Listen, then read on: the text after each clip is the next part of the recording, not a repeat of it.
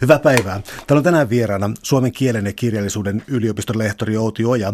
Me puhutaan äidinkielen ja kirjallisuuden opettamisesta ja ehkä vähän tarkemmin myös tuota, ää, ylioppilaskokeen digitalisoitumisesta tai sähköistymisestä, joka tässä on toteutumaisellaan paraikaa.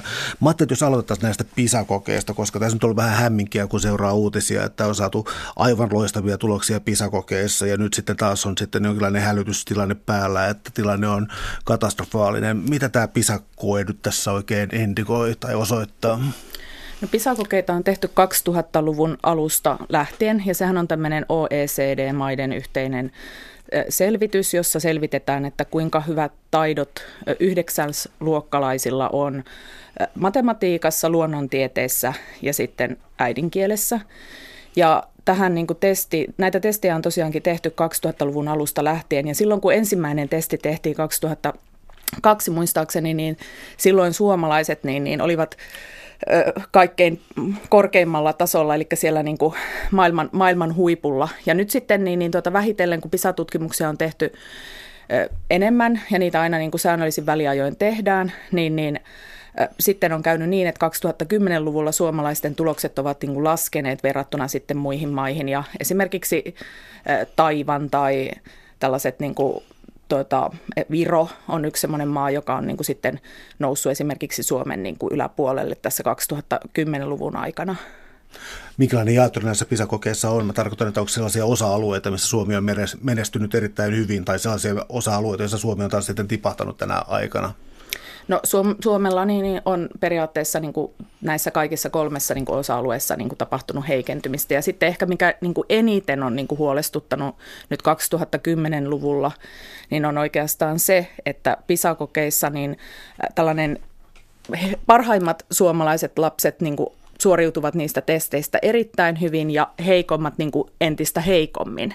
Eli niin tämä ero näiden niin kuin heikoimmin ja parhaiten suoriutuvien opiskelijoiden välillä on niin kuin koko ajan kasvamassa. Ja tavallaan herää sen takia niin kuin huoli siitä, että onko meidän koululaitos niin kuin demokraattinen ja tasa-arvoinen, että kasvattaako se kaikkia oppilaita niin, niin tasavertoisesti. Ja sitten myös se, että entistä enemmän niin kuin näyttää olevan 2010-luvun tulosten perusteella niin kuin huomattavissa se, että vanhempien niin tulotaso vaikuttaa siihen ja vanhempien koulutustausta vaikuttaa siihen, että minkälaisia tuloksia lapsi saa. Eli heikompi koulutustaso johtaa siihen, että lapsi suoriutuu heikommin sitten näissä testeissä ja parempi koulutustaso viittaa sitten siihen, että lapsi niin kuin suoriutuu paremmin oliko tässä ikään kuin tällainen demokraattisempi kausi, koska siis vanhastaan tietysti vanhempien koulutus ja varallisuus oli ää, tota, korreloi lasten, tai siis enemmän kuin korreloi, pikemminkin siis aiheutti lasten koulutusta siis vanhassa, vanhemmassa ajassa.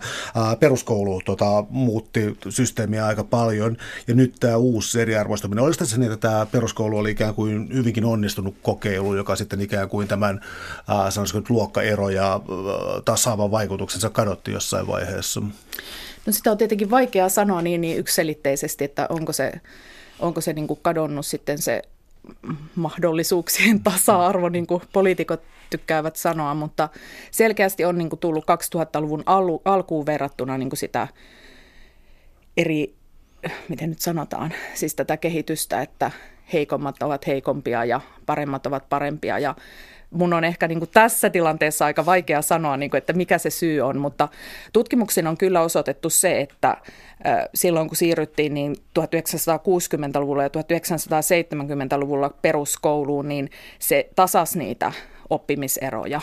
Eli niin kuin, että tausta ei niin kuin sitten vaikuttanut niin paljon enää sitten niin kuin siihen siihen niin kuin tuloksiin silloin, mutta en tiedä sitten, että onko 2010-luvulla niin kuin uudet tuulet puhaltamassa. No tässä on siis tällainen tilanne, että nyt on vuosi 2017-2016 ää, aloittaneet oppilaat kirjoittavat vuonna 2018 aivan uudenlaisen kokeen. Kertoisit sä tästä laajemmin? Eli tämä koe on sellainen, että siinä on kaksi koepäivää ja molemmat koepäivät ovat kuusituntisia. Ja ensimmäinen koepäivä on sellainen, että siinä tehdään tällainen niin sanottu lukutaidon koe. Ja lukutaidon kokeessa niin, niin kirjoitetaan tällaisia vähän lyhyempiä tekstejä, joissa analysoidaan sitten tarkemmin jostakin tietystä näkökulmasta niin jotakin tekstiä. Se teksti saattaa olla esimerkiksi tällainen perinteinen printtimediateksti, uutinen esimerkiksi, tai sitten se voi olla esimerkiksi kaunokirjallinen teksti, kuten novelli tai runo, tai sitten se voi olla tällainen multimodaalinen teksti, eli esimerkiksi katkelma vaikka uutislähetyksestä televisiosta, tai sitten se voi olla esimerkiksi musiikkivideo, katkelma elokuvasta. Eli tässä on niin kuin monenlaisia erilaisia aineistomateriaaleja, jotka voivat olla tämän ensimmäisen koepäivän niin kuin tul- tek- tekstitulkinnan aineistona. Sitten on toinen koepäivä, jolloin tehdään niin, kuin niin sanottu kirjoitustaidon koe. Ja se vastaa ehkä niin kuin sitä paremmin, mikä on ollut esimerkiksi parikymmentä vuotta sitten niin, niin esseekokeen nimellä ö, osana koetta. Ja kirjoitustaidon kokeessa niin, annetaan etukäteen niin aineistoja jostakin tietyistä aihepiireistä ja näitä aineistoja täytyy sitten käyttää vähintään kahta ja niistä kirjoitetaan sitten tällainen pitempi teksti. Ja siinä arvioidaan nimenomaan sitten sitä kirjoitustaitoa, kun taas ensimmäisen koepäivän lukutaidon kokeessa niin, niin arvioidaan erityisesti sitä, että kuinka hyvin niin kuin osaa kokeilla tulkita sitä tekstiä siis vieraana suomen kielen ja kirjallisuuden yliopiston lehtori Outi Oja. Me puhutaan äidinkielen ja kirjallisuuden opettamisesta ja ylioppilaskokeesta. Ähm, tartun yhteen hokemaan, joka on siis sellainen johon täytyy muodostaa munkin mielipide, joka on siis se, että, että ihmiset ei enää osaa kirjoittaa niin hyvin. Siis äh, koulusta valmistuneiden kirjoitustaito on huonotunut selvästi. Näin sanoo moni opettaja. Tämä on sellainen niin kuin yleis tunnelma, joka tuntuu olevan. Mä itse opettanut jossain vaiheessa yliopistolla pidempäänkin ja huomannut tällaista, että kirjoitustaidossa on kyllä tapahtunut aika omituisia muutoksia. Sitten toisaalta on tällainen, että on aina tällainen moraalipaniikki, että jotain tapahtuu, jotain kauheaa on tapahtunut. Mutta onko ne käynyt? Siis onko tämä melko, melko laaja yksimielisyys siitä, että ihmiset kirjoittaa yhä huonommin ja huonommin suomea. Pitääkö se paikkansa? No mulla on ainakin sellainen perspektiivi tähän asiaan, että olen toiminut itse äidinkielen, äidinkielen ylioppilaskokeiden sensorina vuodesta 2007. Jos katsoo sitten sitä, että mitä, mikä niin kuin kehitys on tapahtunut kymmenessä vuodessa, niin kyllä väitän, että sellainen niin kuin kielen hallinta ja semmoinen syntaksin, lauserakenteiden hallinta niin, niin on ehkä keskimäärin heikentynyt. Mutta edelleenkin on niin kuin sitten ylioppilaskokelaisia, jotka kirjoittaa, niin semmoisia kokelaita, jotka osaavat kirjoittaa erittäin hyvin, mutta sitten niin kuin valitettavasti on tullut paljon enemmän niin kuin opiskelijoita, jotka kirjoittavat sitten niin kuin entistä heikommin. Eli että on niin kuin, esimerkiksi tällaisissa, niin kuin, no just tällä lailla, että, että lauserakenteet, lauserakenteiden hallinta ei ole niin hyvää, tekstiin ei osata tehdä niin semmoista sidosteisuutta, koherenssia välttämättä. Sitten saattaa olla niin, että ei osata esimerkiksi kirjoittaa kongruenssia, eli että jos on yksikkö hän, niin, niin pitäisi kirjoittaa menee, niin sitten ei ole tavallaan ehkä tietoa siitä, että milloin laitetaan niin kuin kongruenssia, milloin ei. Ja sitten ehkä sellainen, että yhdysviivoja ei osata laittaa oikeaan paikkaan tai yhdyssanoja ei osata niin kuin kirjoittaa oikein. Sitten tällaisia niin kuin tietynlaisia niin kuin virheitä, jotka niin kuin tavallaan toistuu aika monillakin kokeilailla, niitä on runsaasti. Mutta toisaalta sitten taas niin, niin voidaan ehkä sanoa, että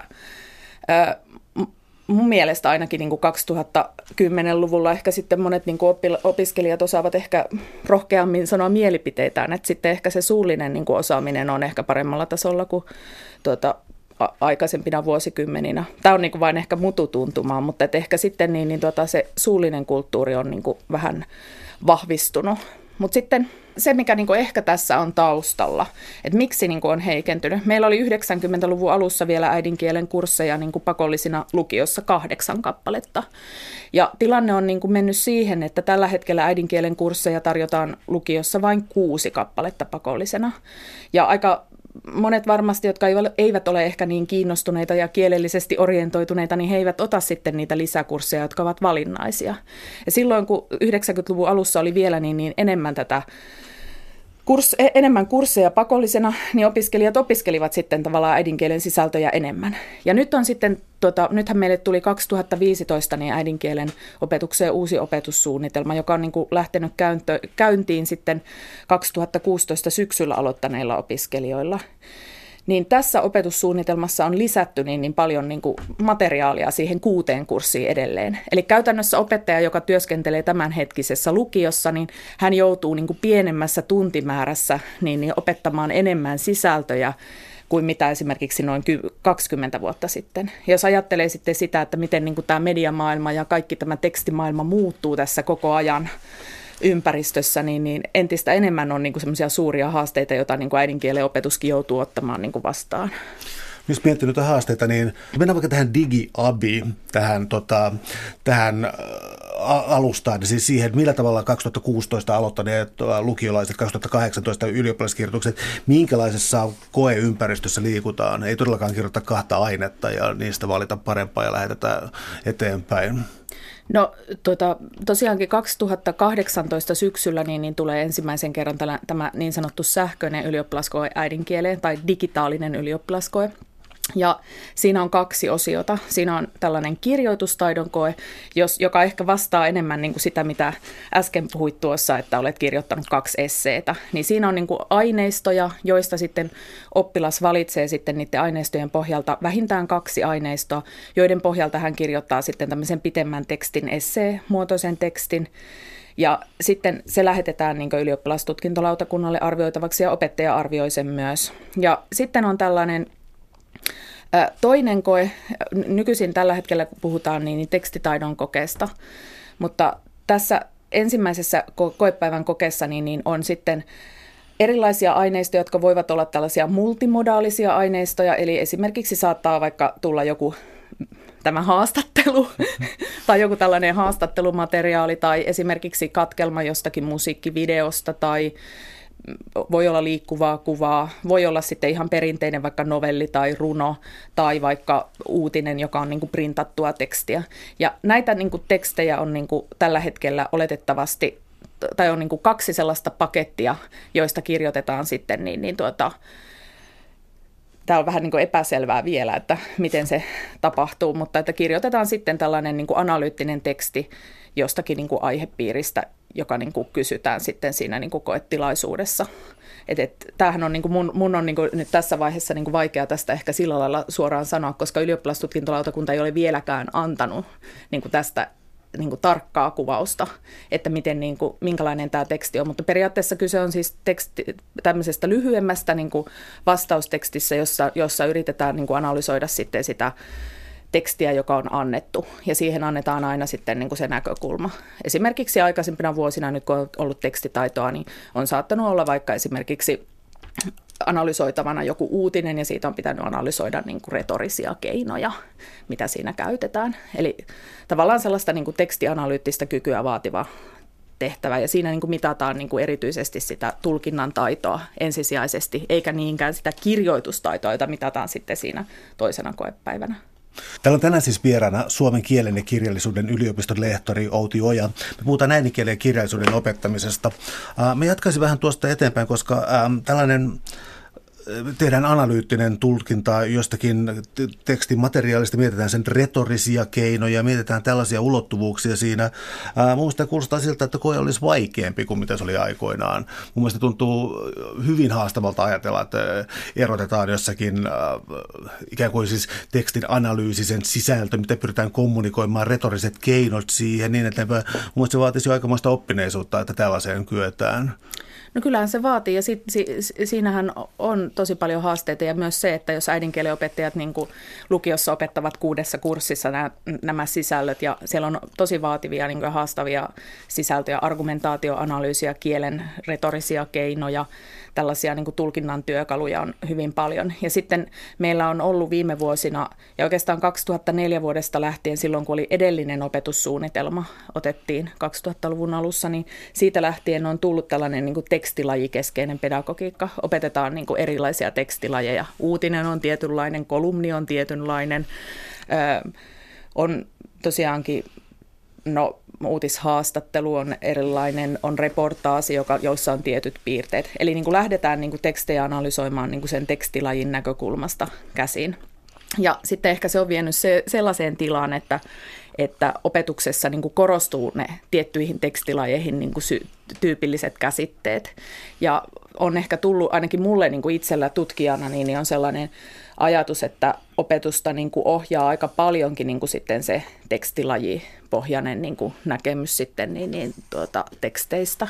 Ja sitten nyt kun tuli tämä multimodaaliset tekstilajit, niin, niin tuota, tähän, tai on tulossa sitten 2000 7, 2018 syksyllä sitten niin ylioppilaskokeisiin, niin on ehkä herännyt opettajissakin sellainen niin kuin pelkotila, että pitääkö niin kuin tavallaan opetella taas uusia ja uusia niin kuin tekstilajeja, pitääkö opetella kuunnelmaa, musiikkivideota, kaikkia tällaisia, jotka niin kuin ei välttämättä ole ehkä sitten sitä ydinaluetta äidinkielen opetuksessa, mutta että ne, ne kuitenkin niin kuin sisältyy sitten siihen niin kuin ylioppilaskokeeseen niin kuin yhtenä osa-alueena, niin tämä on herättänyt sitten hämmennystä.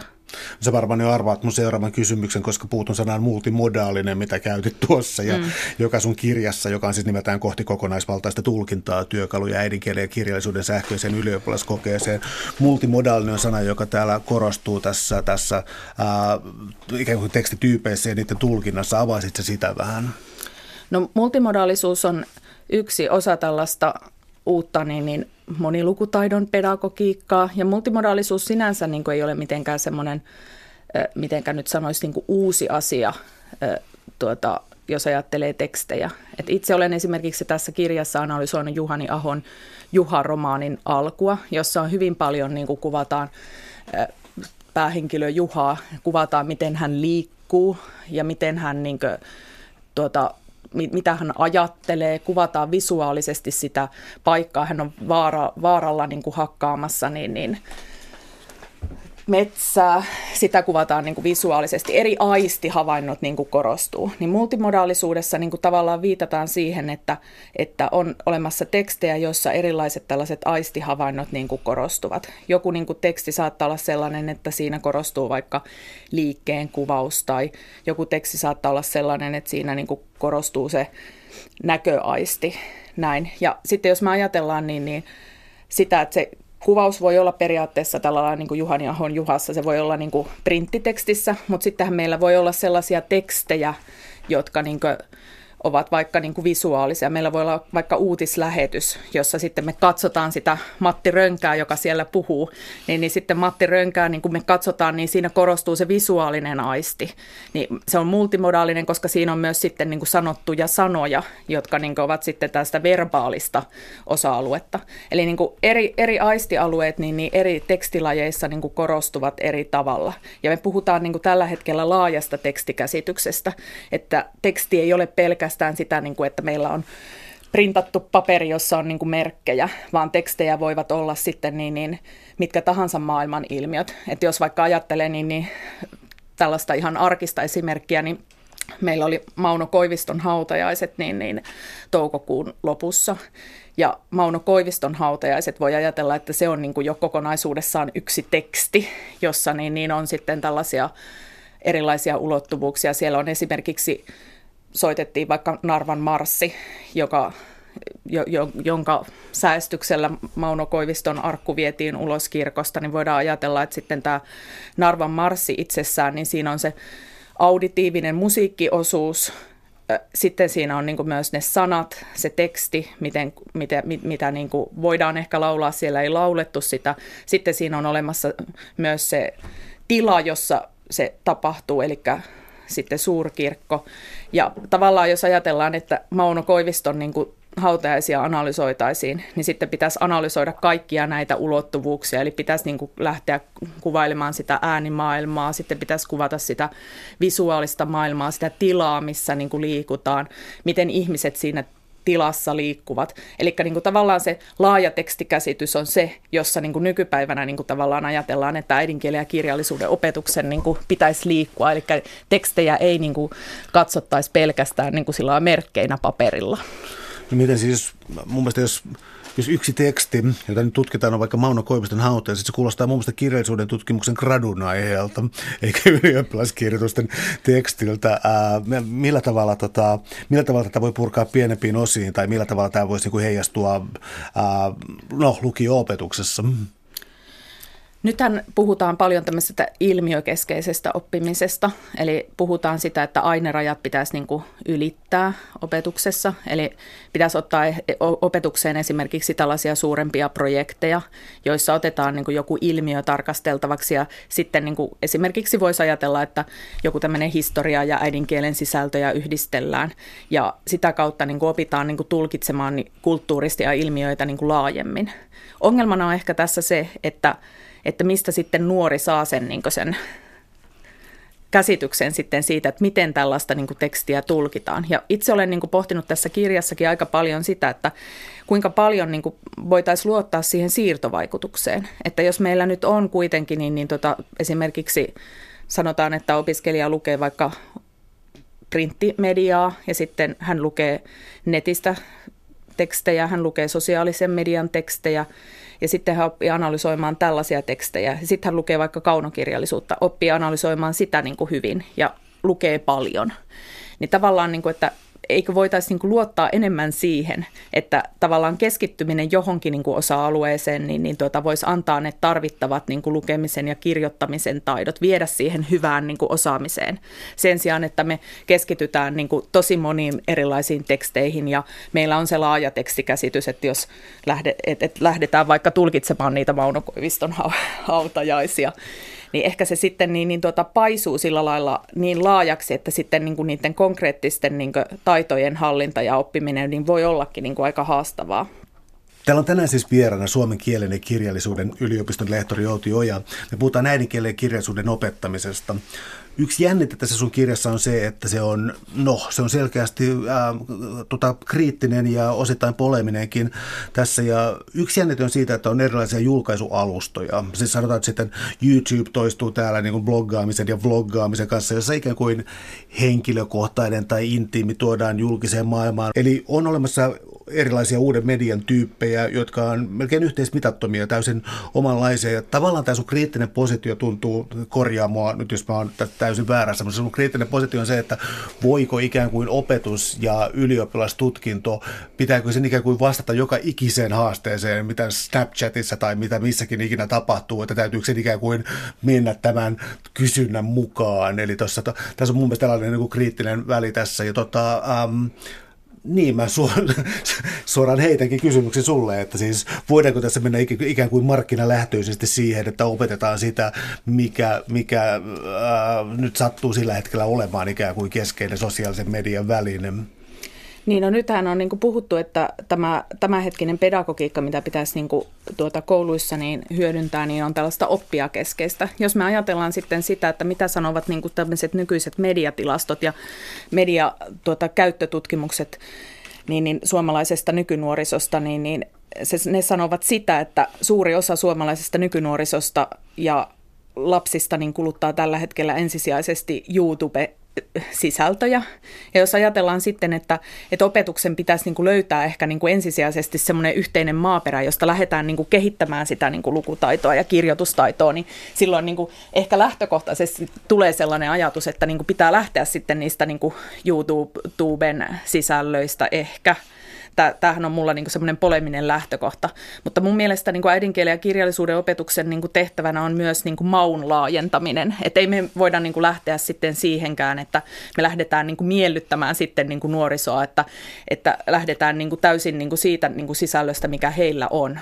Mutta ehkä tässä niin, niin koko keskustelussa niin laajemmin niin tulee se esille, että mikä on niin tämänhetkisen niin kouluopetuksen ongelma. Että meillä ei ole enää niin semmoista niin sanottua yhtenäiskulttuuria.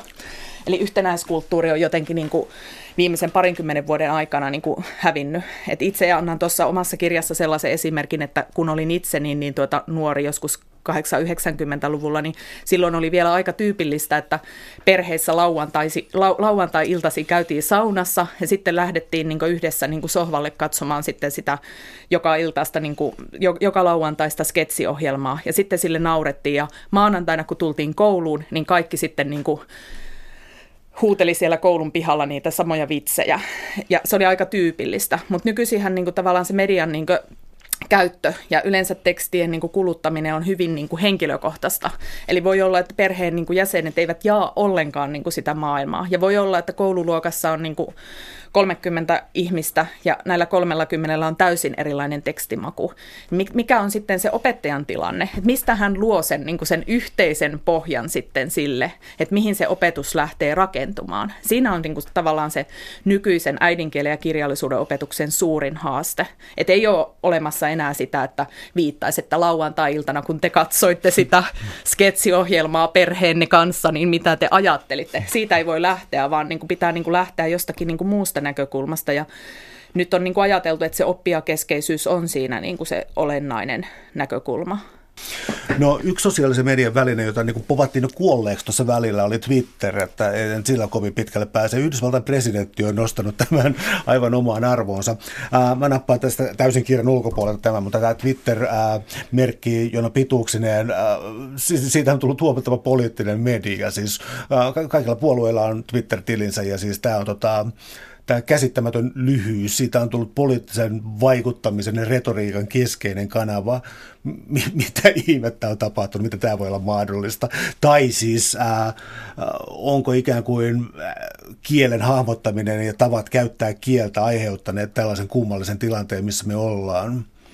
Niin ehkä toi kuvaa sitten sitä nykyelämän nopea rytmiä, että, että ihmiset niin kuin kuluttavat niin kuin lyhyitä mediasisältöjä tai lukevat klikkiotsikoita ja sitten siirtyvät eteenpäin. Että ehkä juuri niin kuin tälle ajalle on niin, niin tuota, ominaista se, että ei tavallaan niin kuin ehkä keskitytä sitten niin kuin, keskitytä syvällisesti johonkin aikaan tai johonkin ilmiöön.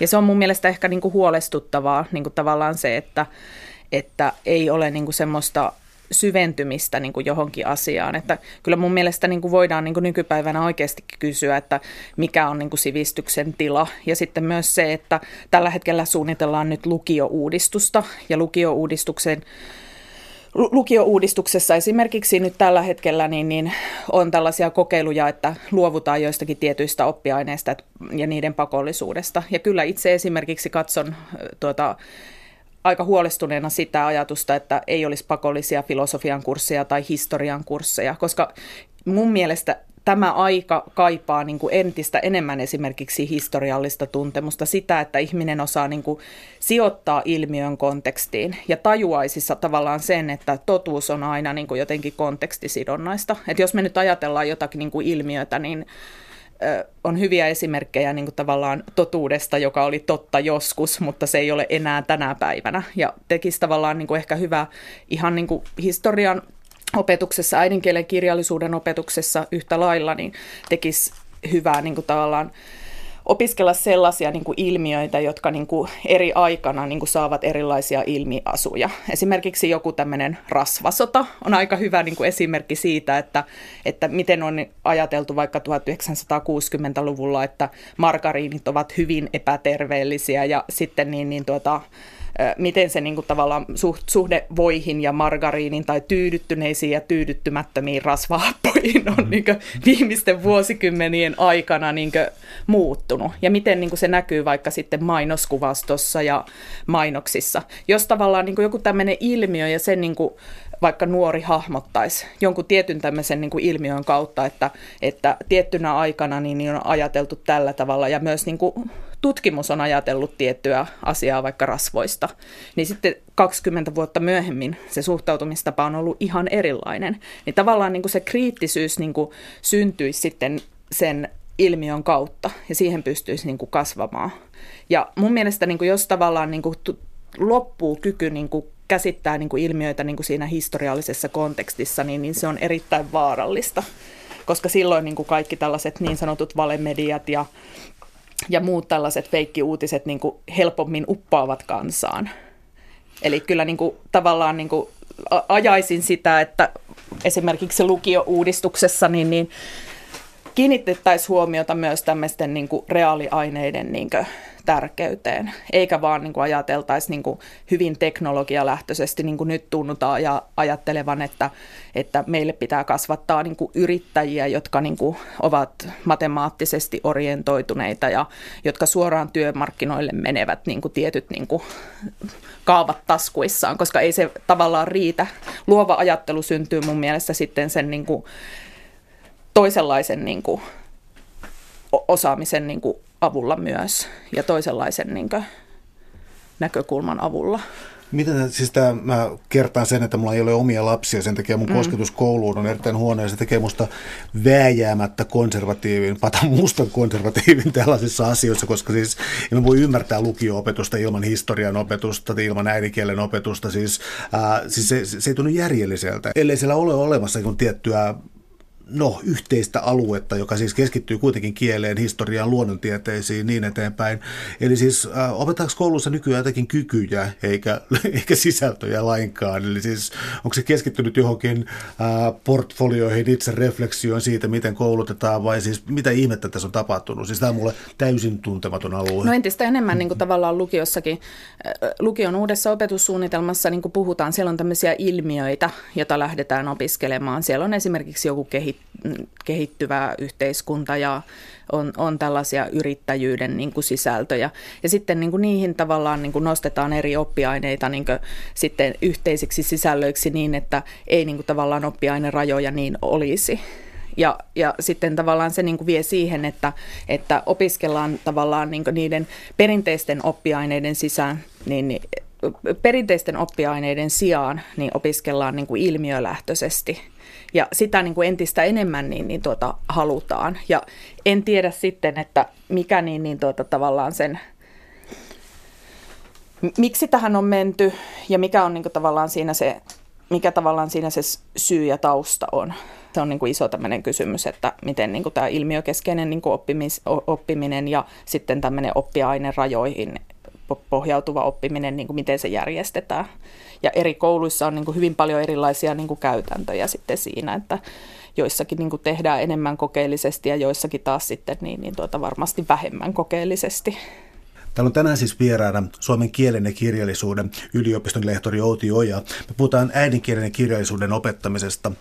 Yksi asia, mikä tässä on varmaan tavallaan ollut äh, tässä meidänkin keskustelussa alla, on siis tämä, että on, äh, tämä yhtenäiskulttuuri on ikään kuin murentunut tällä alla, opettaa erilaisia taitoja. Äh, asia, joka on hyvin ajankohtainen ja varmasti on sitä vielä pitkän aikaa, on siis ajatus siitä, että on valemedia, valeuutisia, vihapuhetta ja niin eteenpäin, että on syntynyt tällainen ikään kuin ohipuhunta ja ää, valemedia siis Mulla on sellainen tunne, että valemedia on niin kuin jonkinlainen jatke vähän oikeastaan niin kuin valtamediasta. Että meillä on nyt yleisradioissa tämä on valtamedia, niin kuin Hesarikin on tavallaan.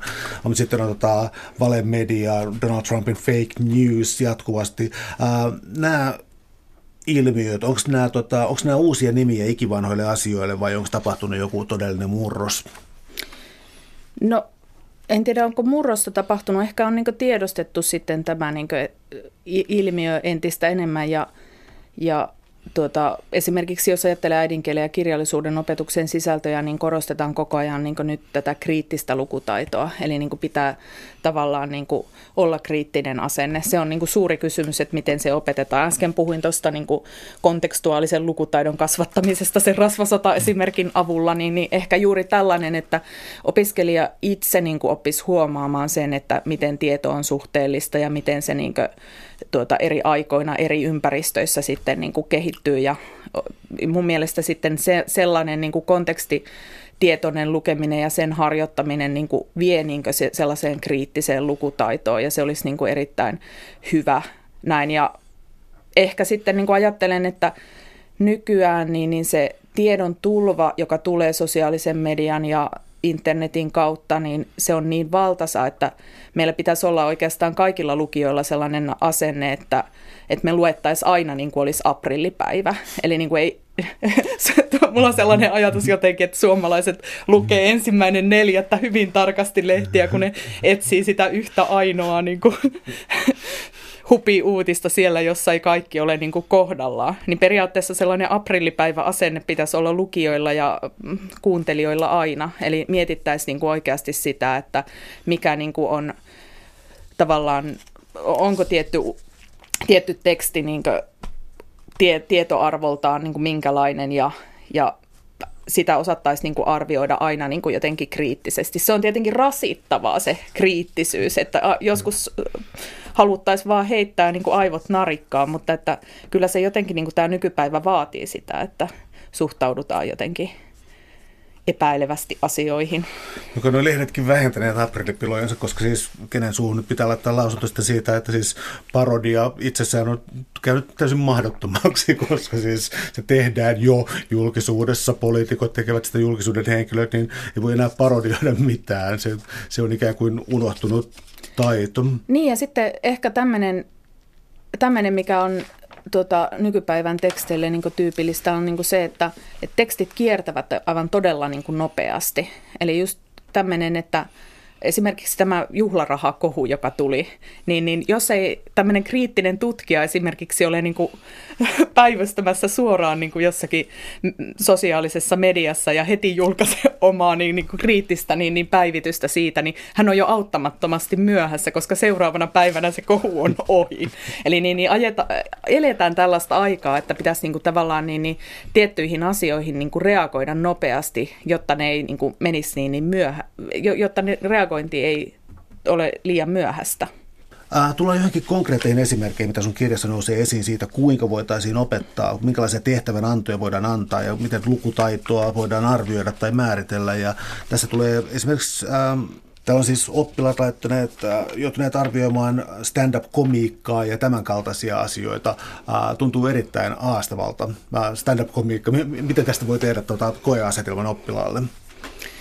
Niin, no mulla oli tuossa tuota, ki- yksi osa tätä kirjaa on ensinnäkin niin kuin se luku, jossa esittelen niin tätä nykyaikaista tekstimaailmaa, missä tällä hetkellä eletään. Ja sitten mulla on toinen tuota, luku, johon olen niin kuin, sitä varten olen kolmessa suomalaisessa päivälukiossa tehnyt sitten testejä siitä, että millä tavalla niin kuin opiskelijat osaavat analysoida näitä multimodaalisia tekstejä. Ja sitten mulla on vielä semmoista niin kuin laajempaa niin, niin tuota, taustaa sitten opetussuunnitelmista kolmannessa luvussa. Ja siinä luvussa on sitten myös tämmöinen oma tulkintamalli, jonka niin kuin esitän sitten niin kuin mahdolliseksi apuneuvoksi sitten opettajille ja opiskelijoille näiden multimodaalisten tekstien ja myös ihan tämmöisien perinteisten argumentoivien asiatekstien tulkintaan. Mutta sitten tässä tosiaankin tässä päivälukiossa tehdyssä niin kokeissa, niin mulla oli analysoitavana tällainen kirjatraileri, Sallasi mukaan kirjatraileri, jossa tuota, markkinoidaan tavallaan Sallasi mukaan kirjatrilogiaa, joka sijoittuu Tampereelle ja jossa on tällaisia thrillerimäisiä piirteitä. Ja sitten mulla oli tosiaankin Ismo Leikolan lukemista käsittelevä stand-up-komikka-esitys yhtenä niin tekstinä. Ja tämän tarkoituksena oli niin, niin selvittää sitä, että millä tavalla nämä suomalaiset lukiolaiset, jotka eivät ole koskaan aikaisemmin tällaisia multimodaalisia tekstejä niin kuin koetilanteessa niin kuin analysoineet, millä tavalla he suoriutuvat sitten tästä tehtävästä. Ja varmasti niin kuin ajatellaan, että, että stand-up-komikan niin kuin tulkitseminen on vaikeaa. Ja et, et se on sellainen niin ehkä tekstilaji, jota niin nuoret ei ole analysoineet, mutta joku opettaja sanoi mulle, kun sanoin itsekin jotenkin tällä lailla epäilevästi, niin hän sanoi sitten, että kyllähän niin suomalaiset nuoret varmaan ehkä lukevat enemmän tai katsovat enemmän stand-up-komikka-esityksiä kuin lukevat novelleja. Ja silti niin novellit voivat olla niin esimerkiksi aineistona niin äidinkielen ja kirjallisuuden ylioppilaskokeessa.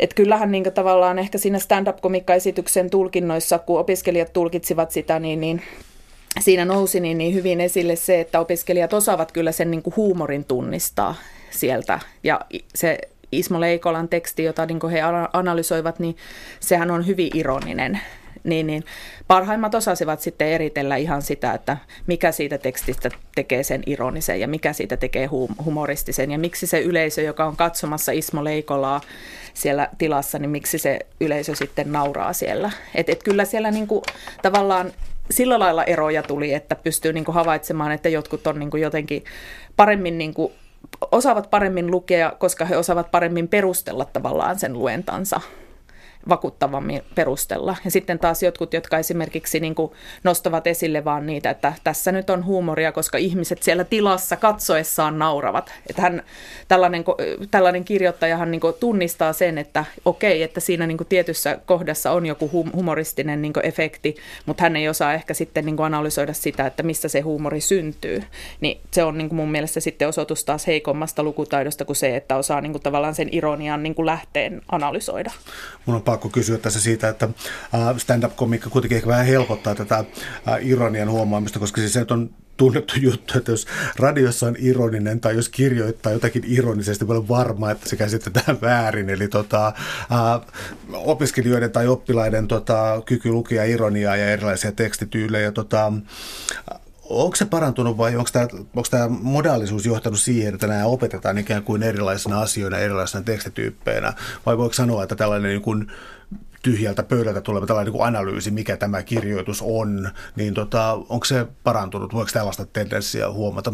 No, kyllä on mun mielestä pysty, pystyy niin sanomaan, että hu- huumorin ja ironia, varsinkin ironia ja parodian niin kuin tunnistaminen niin kuin nykylukiolaisille on niin kuin tosi vaikeaa.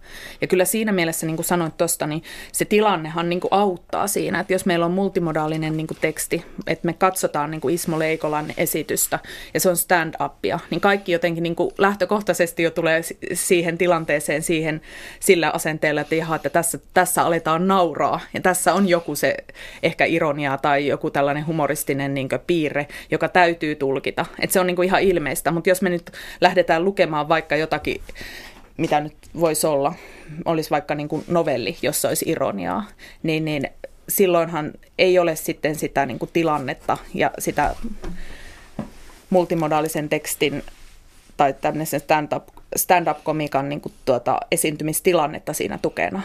Eli silloinhan pitää niin kuin sieltä tekstistä itse lukea se ironia auki. Niin sehän on paljon haastavampaa kuin sitten se, että on se tilanne siinä ja se konteksti niin kuin apuna tulkinnassa. Eli mä maalasin tuossa alussa ehkä vähän synkkää kuvaa siitä, että tällainen yhtenäisyyskulttuuri on kadonnut, äh, yhtenäiskulttuuri on kadonnut, ehkä hyväkin, että on kadonnut. Mutta entä sitten tämä toinen puoli, eli nerokkuus tässä näistä, että liikkeelle lähtee jotain meemejä, jotka sitten kääntyy eri kielille, jossa siis viittaussuhteet on hyvinkin vaikeita. Alkuperäislähde voi olla vaikka joku klassikko, klassikko elokuva ja sitten se tulee muun kieliset tekstit, sitä väännellään ää, äh, eri tavoin ja on niin kuin hyvin hankala, jos yrittää olla tietoinen kaikista mahdollisista lainoista ja mihin tässä viitataan, siis voisi puhua sellaisesta hypertekstuaalisuudesta tai, tai jonkun postmodernista leikittelystä tai jostakin tällaisesta. Ää, jotkut näistä jutuista vaikuttaa ihan briljanteelta. Miten opettaja pysyy niissä mukana?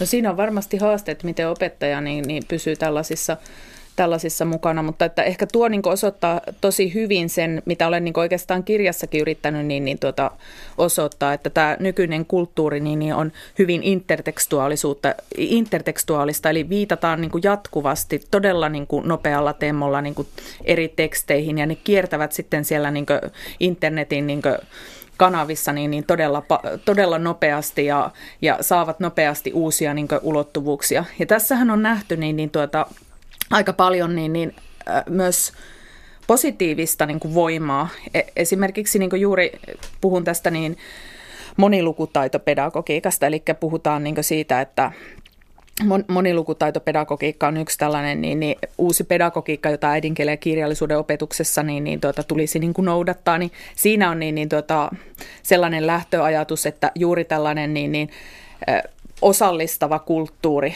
on positiivista. Eli jos opiskelija niin kuin innostuu tästä niin kuin tekstien jakamisesta ja tekstien tuottamisesta ja lähtee niin kuin tuottamaan niin kuin vanhojen tekstien pohjalta uutta, niin hän saa sitten niin kuin kokemuksen siitä, että hän pystyy niin kuin vaikuttamaan jotenkin niin kuin yhteiskuntaan.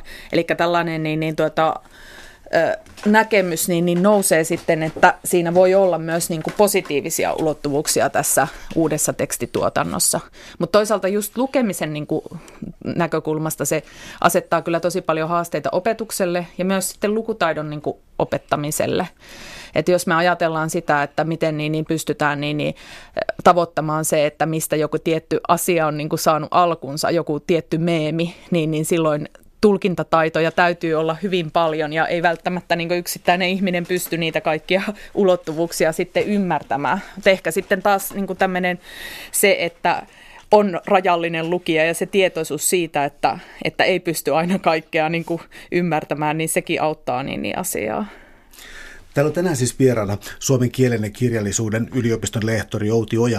Me puhutaan äidinkielen ja kirjallisuuden opettamisesta ja äh, sitä myötä myös ylioppilaskokeen muuttumiseen. Tässä kirjan loppupuolella lähestyt sitten sitä, kuinka äh, tavallaan tätä kiperää tilannetta, tätä tätä murrosta voitaisiin parantaa. Eli kertoisitko vähän tästä, millä tavalla voisi lähestyä sitten pedagogisesti tätä tekstimaailmaa paremmin? No, mulla oli tosiaankin sellainen ajatus, että pitäisi löytää jotenkin ehkä yksinkertaisempia malleja siihen, että miten niin tekstejä voidaan lähteä lukemaan. Että et jos me lähdetään aina niin kuin ajattelemaan, että elokuvaa vaikka pitäisi niin kuin tulkita yhdellä tavalla, siihen on omat niin kuin käsitteet ja omat tulkintamenetelmät. Sitten jos me lähdetään lukemaan vaikka novellia, niin siihen pitää olla omat käsitteet ja tulkintamenetelmät. Uutista pitää lähteä lukemaan niin, että on omat käsitteet. Eli on niin kuin tavallaan äh, tähän astisessa 2000-luvun äidinkielen ja kirjallisuuden opetuksessa aika paljon niin, niin tuota sitä käsitteitä tuotu niin kuin aina yhteen tekstilajiin omia käsitteitä ja näin. Niin mulla on tavallaan niin tuossa kirjassa niin, ollut pyrkimyksenä jotenkin niin, niin yksinkertaistaa sitä ajattelua, että ei niin kuin tarvittaisi niin paljon niin kuin sellaisia käsitteitä, joita tulkinnassa sitten käytettäisiin. Ja ajattelen, että että kaiken niin kuin lähtökohtana niin kuin on se, että jokaisessa tekstissä on ainakin niin kuin se kommunikaatio, eli jokaisessa tekstissä on aina joku puhetilanne, jota, jo, jo, jossa niin, niin, jota analysoimalla pystytään lähtemään niin kuin liikkeelle. Sitten niin kuin sen kommunikaation lisäksi on aina konteksti, eli teksti julkaistaan aina jossakin niin kuin alustalla tai se ilmestyy jossakin vaikka lehdessä tai tiettynä aikana, silloin tietty kirjoittaja tai tietty tekijä. Ja näitä niin kuin aspekteja tulkitsemalla niin kuin pystyy pääsemään jo myös jyvälle sitten siitä. Sitten jokaisessa tekstissä on yleensä joku ristiriita, konflikti, jota niin kuin tulkitsemalla pystyy niin kuin löytämään ehkä sen temaattisen ytimen. Ja sitten vielä niin, jokaisessa tekstissä on niin kuin rakenne, eli että miten se lähtee liikkeelle. On alku, keskikohta ja loppu, niin kuin Aristoteles sanoo klassisesti ja hyvin viisaasti.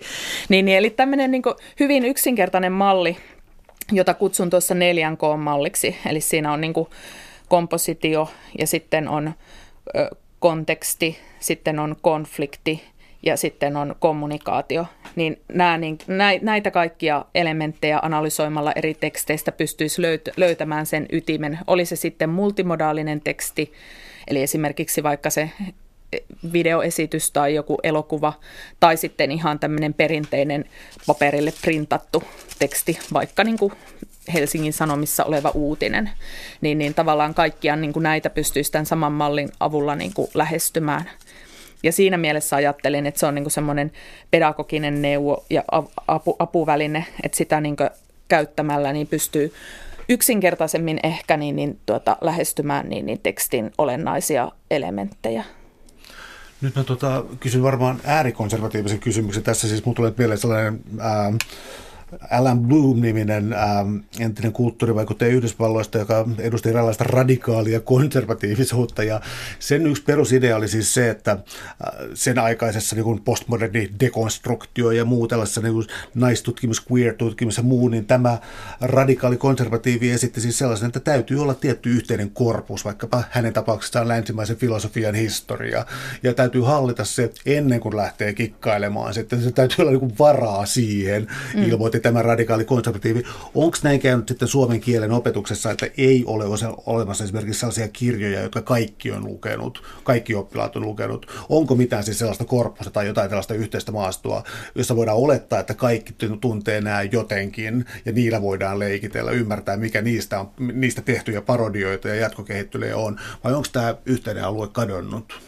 No varmaan niin on aika pitkälti yhteinen alue karannut ja kadonnut, että Joskus aikaisempina vuosikymmeninä oli vielä niin kuin ajatusta, että pitää tämmöistä kirjallisuuden kaanonia luettaa ja varmasti niin kuin hyvin monissa kouluissa luetettiin sitten Kalevalaa ja, ja tunnettiin sitten seitsemän veljestä ja, ja sitten tuntematon sotilas, ehkä tällaisia niin kuin tiettyjä klassikoteoksia. Kyllähän niitä edelleen luetaan, mutta sitten niin kuin luetaan myös pakollisina kirjoina paljon muutakin. Ja varmaan niin sitten tämänhetkinen tilanne on se, että, että luku lukuta, lukuharrastus on sen verran ehkä nuorilla niin kuin vähentynyt, että esimerkiksi joku tämmöinen seitsemän veljeksen kaltainen niin kuin klassikoteksti, jossa on hyvin niin kuin arkaista vanhoillista kieltä, niin on monille niin kuin lukiolaisille aika vaikea kirja luettavaksi, niin sitten sen sijaan saatetaan lukea niin kuin ensisijaisesti sitten jotakin tällaisia nuorten kirjoja tai joitakin muita kirjoja, jotka eivät kielellisesti ole niin haastavia. Mutta kyllähän me nyt ollaan siis sellaisesta yhtenäiskulttuurista niin kuin kaukana, että jos ajattelee jotakin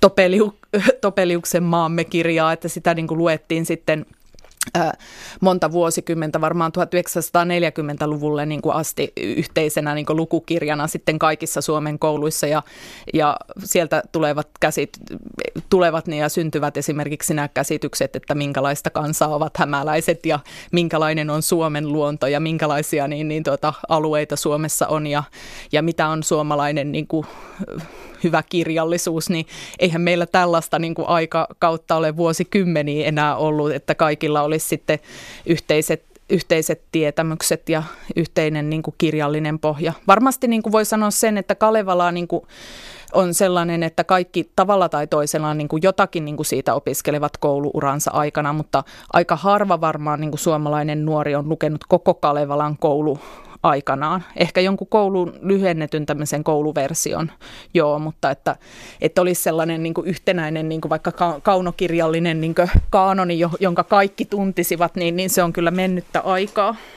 Ehkä siinä on jotain lohdullista. Kyllä siis mun on pakko mainita maamme kirjasta, että mä en kykene lukemasta muuta kuin parodiaa tämä niin kuin Suomen heimot. Ja, si- mä... Siinä voi olla niin kuin ihan, ihan hyvä, hyvä, että ei ole, mutta toisaalta sitten taas, että se antaa juuri tuon niin kuin oivalliselle parodialle ja ironialle tavallaan mahdollisuuden, mutta jos ei ole sellaista niin yhtenäistä niin, niin tuota, pohjaa, niin, niin sit sellainen tavallaan niin puuttuu sitten se se parodian tai ironian niin kuin mahdollisuus sitten. Ja se on niin kuin tavallaan myös vähän surullista. Suuret kiitokset keskustelusta, Outi ja Oli ilo. Joo, kiitos.